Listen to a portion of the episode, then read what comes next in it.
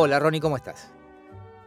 ¿Qué haces, Claudio? ¿Cómo te va? Arrancamos saludándonos como si fuera un llamado telefónico que no lo es, porque esto es un podcast, ya todo el mundo lo sabe. No, y- Terminamos claro. con la mentira, ¿no? Claro. Eh, bienvenidos, queridos escuchas, voy a decir.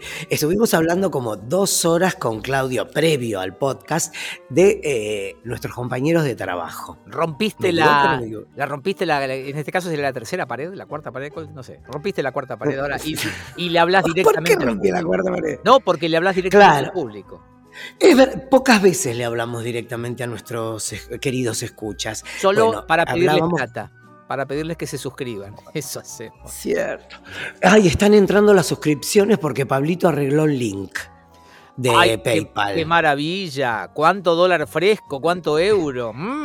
Mm. Ay, sí, que- mm, me imagino. Trata de no querer gastarme mucho de ahí porque ese es mi tesoro, te aviso. No, no encontré todavía la manera, pero déjame que cuando esté allá. es que no hay, no hay. Vos es que yo estoy como loco porque llegue de Criterion Collection, la app, a, a- a Latinoamérica o de Film, de British Film Institute, que yo lo sigo en Instagram y tienen unas películas que me muero. Pero que son plataformas, o sea, no, no, no compras. Son plataformas, son plataformas, son plataformas.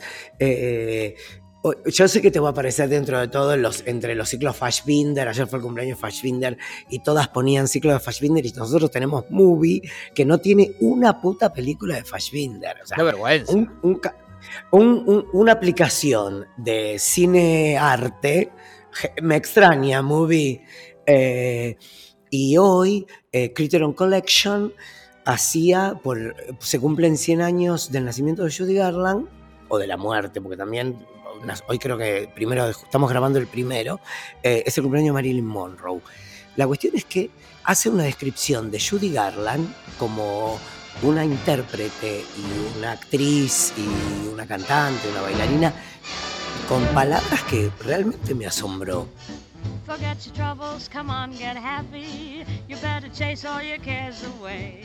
Shout hallelujah, come on, get happy. Porque casi siempre todo lo que era el género musical de las películas de Mickey eran todos medios como de, de cartón fuera de la canción o del baile, que Sí. fuera lo más importante que hacían. O sea, Ginger Roger era muy buena comediante, Fred Astaire era muy bien comediante, pero cantaba para el orto. Ok. ¿Entendés ese tipo de cosas? Entonces, cuando hablaban del- de, lo completo y de la, de, la, de la intensidad dramática, dije, ay, no, esto- mis héroes en un punto no son, eh, han dejado de ser manoseados. Algún día va a pasar eso conmigo. Bueno, eh, está bien, qué sé yo. ¿Me fui al carajo? No, no, la esperanza es lo último que se pierde y bueno, en fin, qué sé yo. Pero es un lindo pensamiento. Hold that thought. ¿no? Bueno, pero qui- claro, pero quiero que vengan esas aplicaciones y pagarlas con el PayPal de nuestros suscriptores, que son tan maravillosos. Dicho esto, eh, estábamos hablando de- mal de nuestros compañeros de trabajo, no mal. No. Estamos hablando de cómo era la situación de la mesa y ese tipo de cosas. No, de cómo a veces uno se siente incomprendido, es eso en cuanto a sus puntos de vista. Nada diferente de lo que pasa en cualquier eh, oficina o mesa familiar cuando uno tiene un, un- sostiene una idea que los demás no logran entender. Es eso. Pero vos, vos no decís que será que nosotros somos demasiado ácidos o irónicos, como que ya no nos comemos ni la puntita. No me, que a veces prefiero callarme. no me atrevo a decir eso de todo el mundo, de que nadie se coma la puntita, no lo sé, no me importa, yo no me fijo en eso. Pero Eh, no hablo de, de- no hablo de, no hablo en el sentido, en el sentido bíblico. ah, Hablo en- ok, ok. bueno, no sé. Eh, no sé. Yo sé que yo me escucho muy fuerte hoy. Bueno, perdóname, hace un rato te comparabas con, de- con eh, Judy Garland, así que está todo bien. No me comparaba con Judy Garland. O sea, Que- que fue, te un, escuches. fue un lapsus que tuve. Que sientas que estás muy fuerte hoy, digo, no me asombra, ok, me parece perfecto. ¿Qué querés que te? No, estoy cansado, estoy con mocos, estoy como resfriado, estoy vieja. No puedo más, Claudio, estoy desesperado. Mira, cuando estén escuchando este episodio, yo voy a estar muy lejos. Muy lejos. Y yo, a lo mejor, y si lo publicas el viernes, voy a estar muy cerca, pero lejos.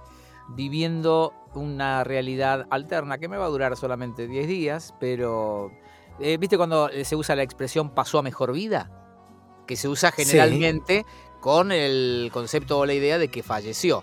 Bueno, no, yo lo que espero es pasar a mejor vida, una vida plena de primer mundo por 10 días. Después volveremos a esto. ¿Qué querés que te diga? En fin, Escúchame, pero ¿ya te vas cuando el viernes? sábado al mediodía.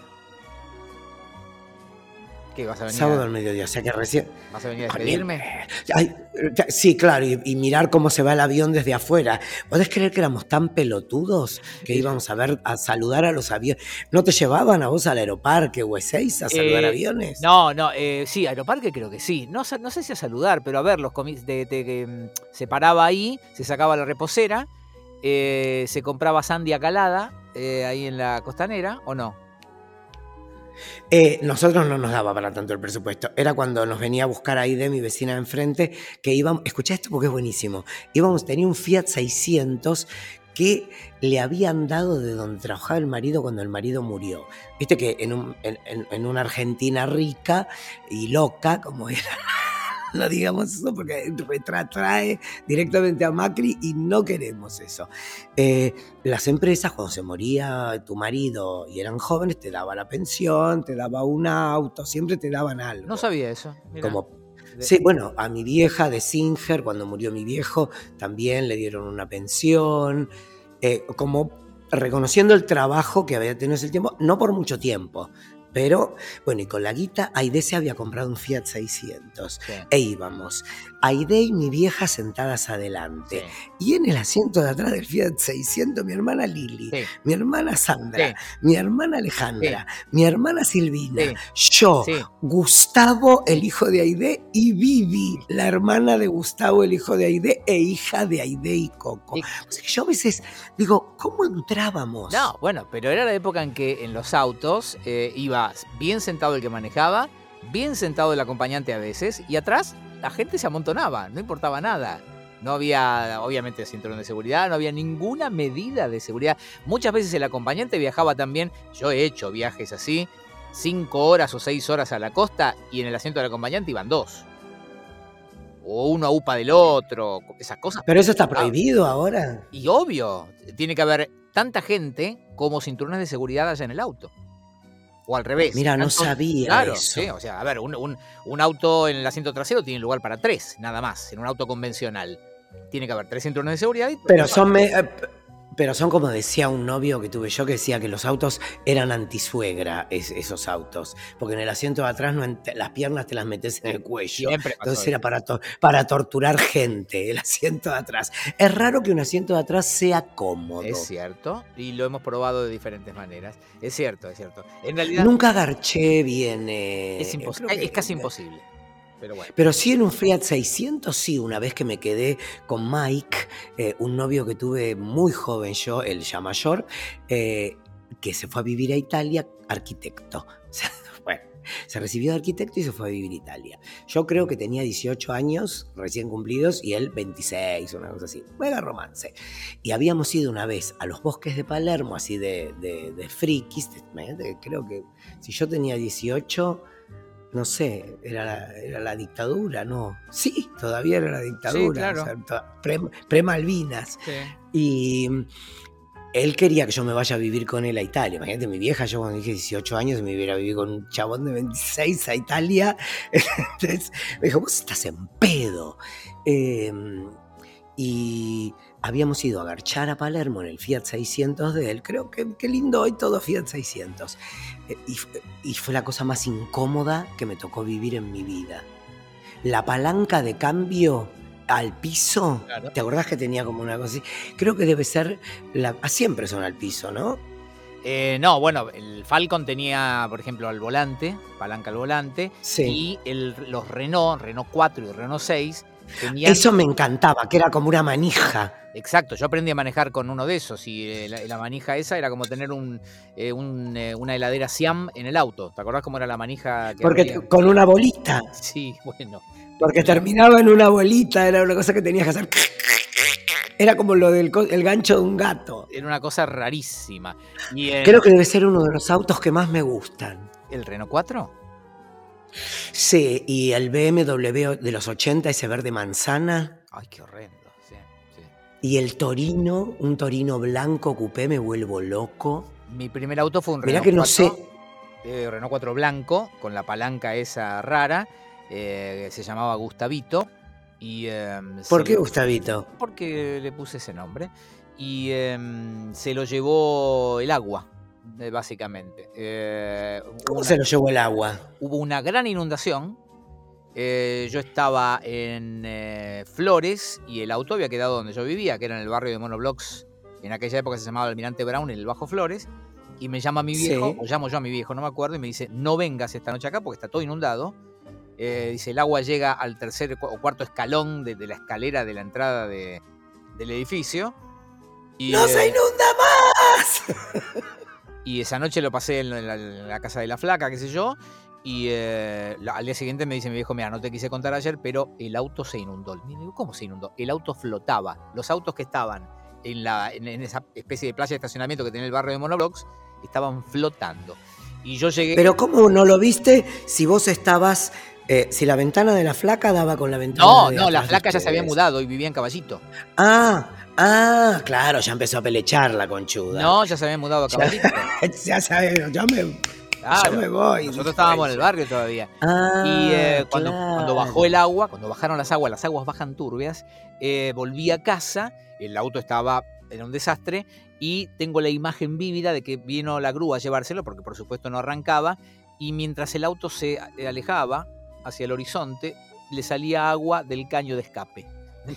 Ay, Dios, qué triste, qué triste. Es como cuando Sofía Loren oh, se cae en, en- en dos mujeres. Es buenísimo. Ese auto se arregló, pero el olor de la humedad no se le fue nunca, así que en cuanto pudimos lo Y no, no, porque eran de goma los asientos, ¿te acordás? Yo, Como de una goma que si le pegaba el sol se quedaba dura. horripilante, horripilante. ¿Vos no te acordás de ese detalle? No. Eh, Bueno, pero si hablamos de agua. Sí. Ah, perdón. No, no, No, que- no, no, vos. Te iba a decir que, mm, porque vos contabas tu experiencia en el 600. Eh, em, después la voy a que quiero terminar. no, yo eh, he dormido bastante en auto, sobre todo los años que hacía dos programas de radio al día con algo de televisión en el medio. Entonces, te- desarrollé una fórmula. Hasta Sí. menos de una hora, si tenía tiempo, dormía en el asiento del acompañante con el asiento reclinado. ¿Sí? Entonces me pasaba al asiento del acompañante, reclinaba totalmente el asiento, me ponía lentes de sol porque era la una de la tarde, creo, habitualmente cuando podía hacerlo. Si era verano, bajaba un poquitín la ventanilla, eh, lentes de sol para que no te molestara, cruzaba los brazos tipo ataúd y eh, me quedaba dormido ahí. Si tenía más de una hora para dormir, ya me pasaba al asiento trasero. Me sacaba. Que fetal, posición fetal. Sí, y casi estirado. Vos pensás que yo soy cortito. Entraba. No, no, no, no tengo ni. Sí, bueno, pero sos ancho. Te parió. Pero ya directamente me sacaba los zapatos y listo. Y dormía. Bueno, hay, hay una conductora muy famosa que hacía eso ¿En también. el auto? Bueno, no, en realidad el hijo dejaba en el auto a la mañana, como con los perritos, con, le abría un poquito la ventana para que no se ahogue si le entraba el calor. No puede ser lo que me estás diciendo. No voy a contar nada más, o sea, que saquen sus propias conclusiones. Dios mío, pero qué mal, Eh, qué mal estaba esa mujer. O qué mal estaba ese chico, diría yo, más que esa mujer. Esa mujer ya está. Eh, bueno, volviendo a Mike, Mike Brusone, eh, fui- eh, tuvimos esa aventura ahí en, en los bosques de Palermo y el fitito en un momento dado eh, da marcha atrás, Mike, porque yo nunca he manejado ni voy a manejar. O sea que hice tres veces el curso de auto y, y, mm, es como que el cerebro no me deja. Pero vos te querés comprar un autito ahora, así que eh, vas a tener. Sí, bueno, no tengo, por eso estoy haciendo estos No, sacrificios. está bien, está bien. Pero lo que te digo es que en algún momento vas a tener que largarte. No sé, por ahora mm, no me animo, me da pánico. Pero si manejas, es perdóname, que si, si manejas temerariamente una motito por las rutas uruguayas, te- temerariamente por Avenida Córdoba, a los pedos. por ejemplo, exactamente, si vas eh, contramando por Avenida de Mayo esquivando piquetes, digo, eh, digo, tenés lo que hay que tener para manejar. ¿Por qué te da miedo? Me parece que es algo muy grande, como que no voy a poder, porque escúchame, yo en la moto no toco el teléfono, no escucho música, voy concentrado en, eh, en el camino. Sí cada tanto te miro la- alguna pierna de algún motoquero, eh, puteo a alguno que va con el pucho para afuera de la ventana. Bien, bien. O sea, tengo, tengo interacción bien. con, con la humanidad. Pero es, es eso solo. En un auto, música, fumado, mirando chongos. ¿Cuánto te duro? No, no, pero. Cinco minutos. No, perdóname, pero eso es una elección. Podés manejar el auto de la misma manera que manejas eh, la moto. Creo que no podría. Sí. Creo que no podría, porque ahí hay otro confort. Yo sí recuerdo. En la moto, en la moto uno va apretando el culo, porque es como que el culo eh, te lleva la inclinación de, ¿viste como los dibujitos en medio japonés de las motos? Sí. Que mueven el culo para, el lado que inclina la moto. Yo creo que es un gran ejercicio de, del- de la, abajo de las costillas. vos lo que estás diciendo es que básicamente a la moto la manejás con el culo. No, con todo el cuerpo. El cuerpo acompaña es el equilibrio. Eso es cierto. O sea, claro. bueno, eso me da seguridad. El hecho de que yo no manejo eso me da inseguridad. ¿Se entiende cuando te digo que el auto es grande? Sí, pero eh, me da la sensación también de que es más complejo manejar una moto que un auto. Por, por esto que vos decís. Porque yo siempre fui por lo complejo. No, claro, sos retorcido, obvio, claro. Soy retorcido. Sos difícil. Eh, Molto difícil, obvio. me da miedo. Me da miedo. Bueno, volvamos debo- a Mike Brusoni. Eh, espérate, debo decir también que eh, como acompañante eh, eras muy entretenido, porque en aquellos viajes que hemos hecho, en la vieja época, eras muy de hablar con todos los que te rodeaban. Bajabas la ventanilla del lado del acompañante y saludabas al del peaje, a los de... Ah, siempre, soy muy educado. Para mí, el bar, el mundo es mi barrio. Sí, eras, Yo no concibo entrar a un lugar sin decir buen día. di- digamos las cosas como son, eras juguetón, buscón casi.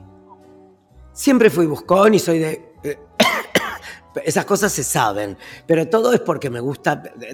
Pensá que yo soy un gran... eh, no es guayer, porque guayer es al que no lo...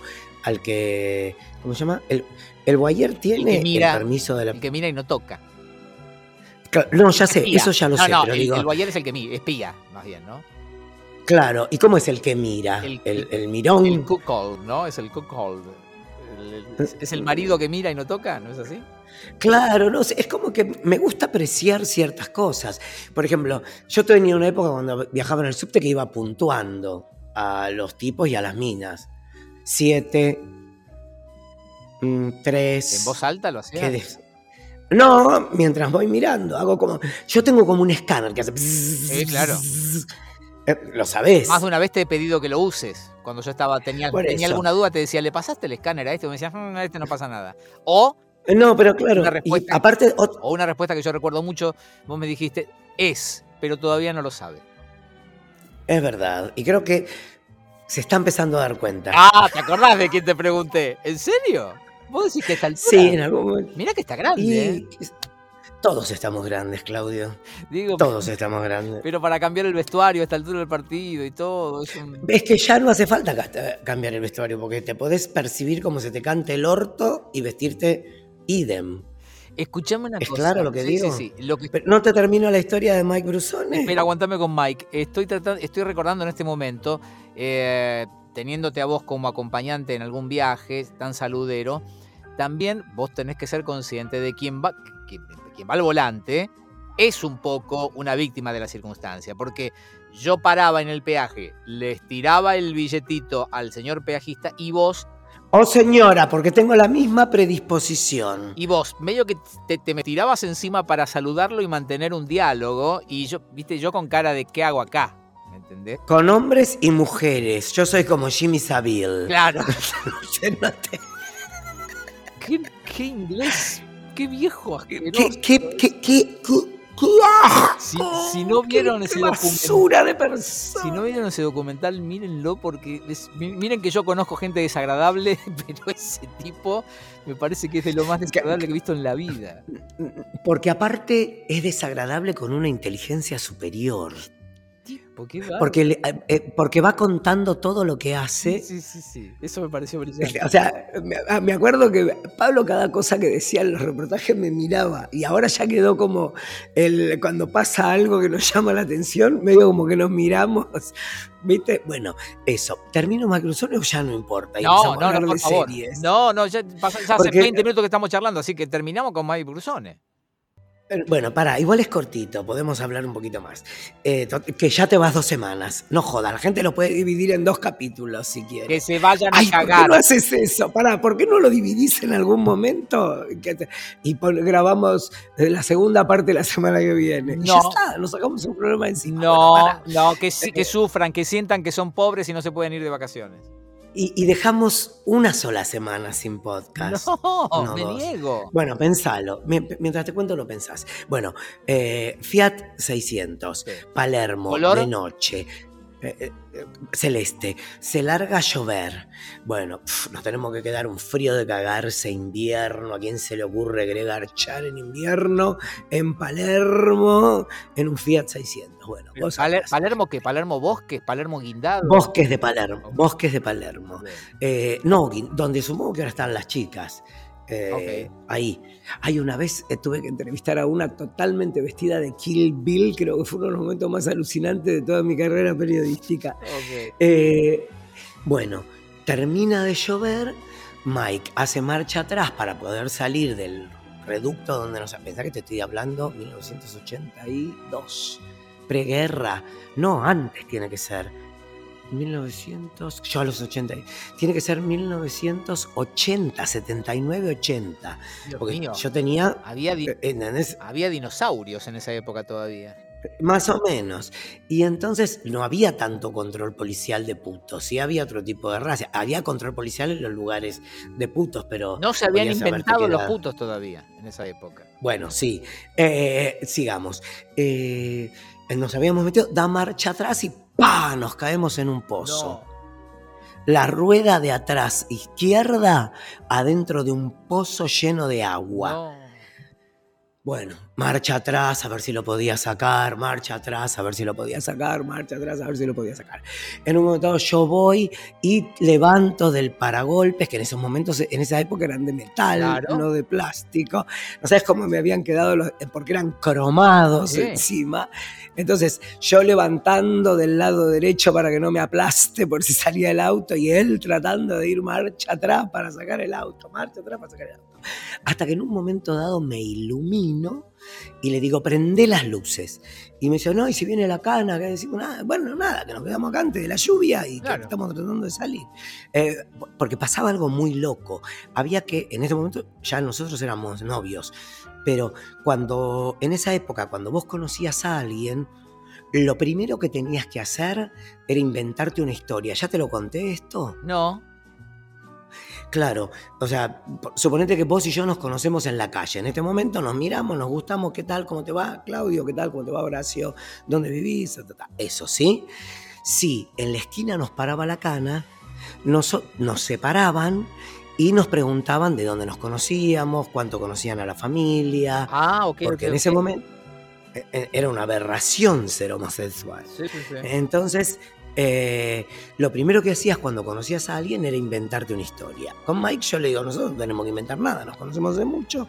Vos, eh, yo puedo decir que estoy en la Facultad de Arquitectura, que soy alumno, vos sos el profesor, listo, se terminó. Y, y, y alumno con el profesor. Eh, entonces se me, le digo, prende las luces. Y se me ocurre empezar a buscar piedras para, poner, para hacer como una subidita de autos en el pozo para que la rueda de atrás acompañe la subida con piedras y pueda salir exitosamente. Ok. Claro. Y tuve éxito. Muy bien. Pues es que o sea, pensé. Él que era arquitecto, marcha atrás, marcha atrás, marcha atrás. Ay, le pegué al micrófono. Eh, yo, que, no, que, eh, a- que a gatas tenía tercer año comenzado, pensé una solución para sacar adelante ese auto. Muy bien. Un triunfo de, de- de la mente sobre la materia. Sobre la máquina. ¿O no? Eh, Al final no sé cómo llama. Yo, No, no terminamos de hablar del Fiat 600, no, No. terminamos de hablar de, de ahí de... perdóname, francamente pensé que la historia iba a terminar con otra cosa. No con esto de que. No, Bien, no, es una historia de superación y empoderamiento. Muy bien. Muy bien. El puto empoderado. Bien, bien, bien, bien. No, el puto pensador. No te equivoques. O sea, no solo somos lindos y pensamos en el músculo, También y en pensamos. las casas divinas y en ayudar a los pobres y esas cosas. También pensamos soluciones prácticas. Claro, es como, es como la escuela de Zulander para los que no pueden ir marcha atrás. Este, Exacto. A los que no pueden sacar el auto marcha atrás. escúchame. Bueno, no, Pará, antes que termine, no quiero decir algo nada más. de lo que dijimos que íbamos a hablar. Nada. Bueno, pero pará, pero quiero, quiero, quiero recordar una cosa más.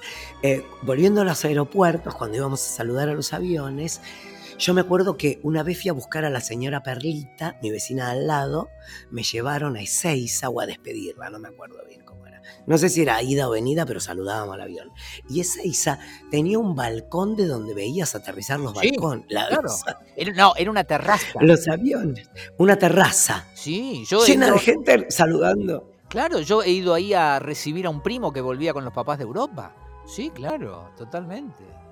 Pero eh, aparte, me acuerdo que los recibimos como si hubieran. eh, como si hubieran. cruzado eh, con, con Colón, con la niña, la pinta y la Santa María. Claro, o ganado un campeonato del mundo de no sé qué, porque nadie viajaba. ¿Quién viajaba? ¿Quién se subía a un avión? Y no sé, la gente juntaba plata eh, durante mucho tiempo para hacer eh, 14 ciudades. ¿Quién era? ¿Gasalla o Pinte que decía? 14 ciudades. 14 que en- ciudades En, en 10 En días. siete, es- en siete días. Claro. Entonces, eso eran los viajes. Después Eh, la gente empezó a viajar más, no me preguntes por qué, pero ahora estamos en el mundo de los viajes. Bueno. Mira vos cómo estás. La- Cosmopolita y rico. La reflexión final es: eh, si viajamos nosotros, es porque puede viajar cualquiera ahora. Bueno, déjame que te haga una pequeña corrección. El que viaja sos vos. Yo apenas me muevo.